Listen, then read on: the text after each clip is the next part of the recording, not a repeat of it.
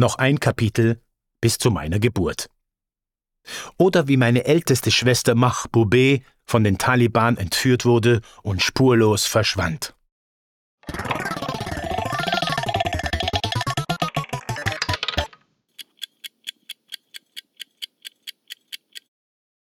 Der Herr Krieg migrierte so vor 35 oder 40 Jahren nach Afghanistan, bekam leider von Beginn an eine Arbeitsbewilligung und werkelt dort heiter weiter bis heute.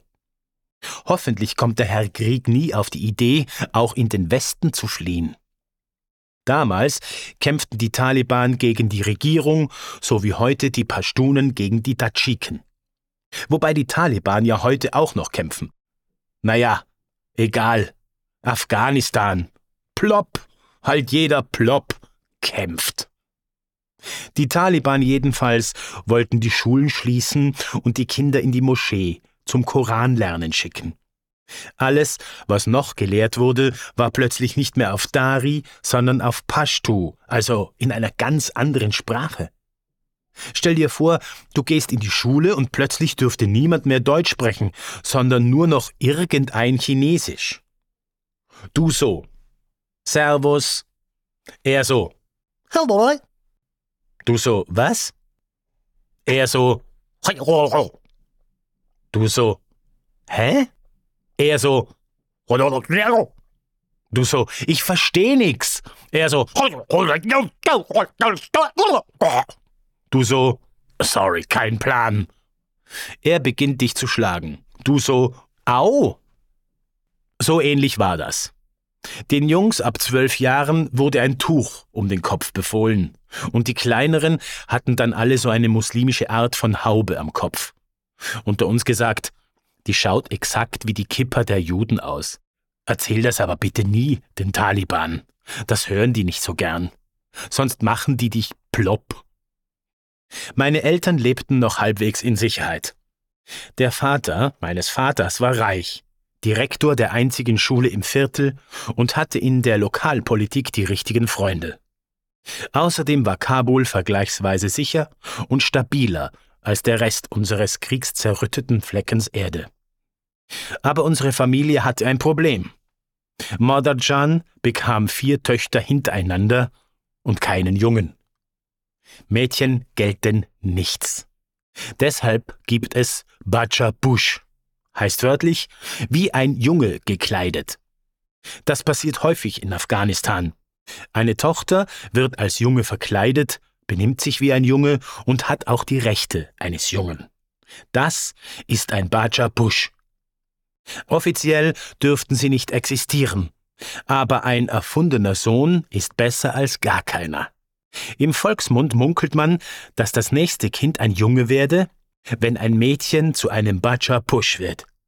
Außerdem kann sie bzw. er am Bazar weit billiger einkaufen als ein Mädchen, selbst arbeiten und Geld verdienen, unbehelligt zur Schule gehen und seine Schwestern beschützen.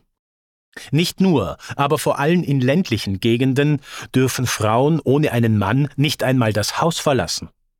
Und wenn du als Mädchen einen Bruder hast, der das besitzanzeigende Fürwort meine vor Schwestern setzen kann, lassen die anderen dich in Ruhe. Egal ob die anderen nun pubertierende Burschenbanden, vereinzelte Sexsklavenhändler oder gar die Taliban sind. Denn der männliche Besitzanspruch wird respektiert. Deshalb wurde Asina, meine drittälteste Schwester, ein Baja Push. Das beschlossen meine Eltern, das beschloss die Familie. Anderer Name, andere Frisur, anderes Benehmen. So konnte auch Mahbube die Mädchenklasse besuchen und sowohl die zweitälteste, Trina, als auch die jüngste, Khalede, durften gelegentlich mit ihm ins Freie. Dabei weiß natürlich jeder, dass es die Bachapush gibt. Fast jede Familie hat einen Bachapush in der Verwandtschaft. Und umso älter sie werden, umso leichter sind sie zu erkennen. Jeder weiß es, keiner sagt es. Es wird stillschweigend akzeptiert, weil ganze Familien von einem Bachapush seinem Einkommen und seinen Rechten abhängig sein können. Eine Zeit lang ging das für Asina noch gut.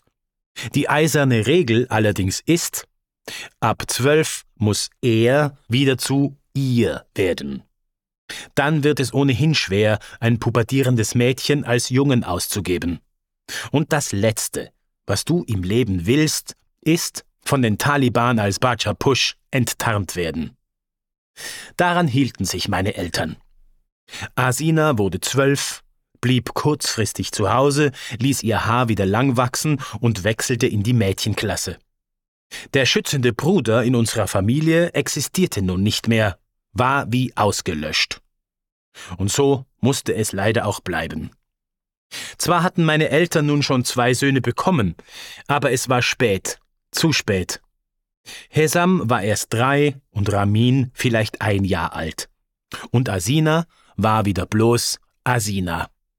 Es gab keinen Batschapusch mehr, der durch die Straßen stampfen und meine vor Schwestern setzen konnte. Weder vor die jüngere noch vor die beiden älteren. Unser männliches Possessivpronomen war verschwunden. Mahboubé ging eines Tages in die Schule, Mahboubé kam eines Tages nicht mehr heim. Meine Eltern haben am ersten Tag nur bei den Verwandten gesucht und herumgefragt. Sie wollten kein Aufsehen erregen. Es wird als große Schande betrachtet, wenn ein unverheiratetes Mädchen bei Einbruch der Dunkelheit nicht zu Hause ist. Und Schande kann in dieser Kultur tödlich enden. Wer nämlich weiß, wo und bei wem sie ist, Hashtag afghanische Ehrkultur. Am nächsten Tag, als Mahboubé noch immer nicht nach Hause gekommen war, gaben sie in der Moschee und vor dem ganzen Vorort von Kabul und der Polizei bekannt, dass ihre Tochter verschwunden ist. Doch niemand konnte sie finden. Meine Eltern wurden immer verzweifelter, fragten, schrien, weinten. Doch niemand konnte sie finden. Nach einigen Monaten, als der Krieg heftiger geworden ist, bekamen meine Eltern eine knappe Nachricht von den Taliban. Wir haben eure Tochter.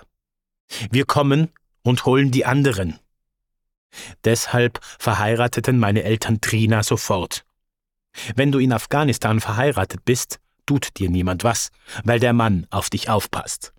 Du bist quasi nur zu Hause, weil du nicht arbeiten oder in die Schule gehen darfst, aber du bist in männlich und religiös garantierter Sicherheit.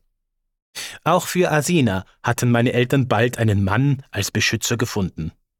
Better married than dead.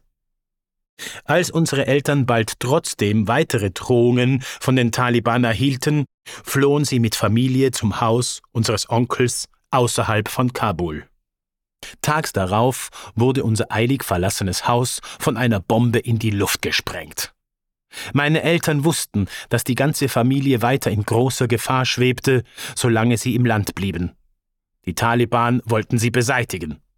Erstens, weil der Vater meines Vaters eine wichtige Person für die lokalen Politiker war, die ein modernes Afghanistan schaffen wollten. Und zweitens, weil auch meine Eltern selbst zu progressiv waren und ihre Töchter in die Schule geschickt hatten. Was also konnten sie noch tun? Die Möglichkeiten für unsere Familie waren, positiv ausgedrückt, begrenzt. Den Taliban schien es mit uns recht ernst zu sein und sie hatten Verbindungen in ganz Afghanistan. Deshalb sind meine Eltern mit meiner jüngsten Schwester Khalideh und den beiden Kleinen Hesam und Ramin, durch die Berge und die Wüste ein Monat lang zu Fuß von Kabul nach Teheran in den Iran geflohen. Als sie endlich angekommen waren, machten sie sich große Hoffnungen.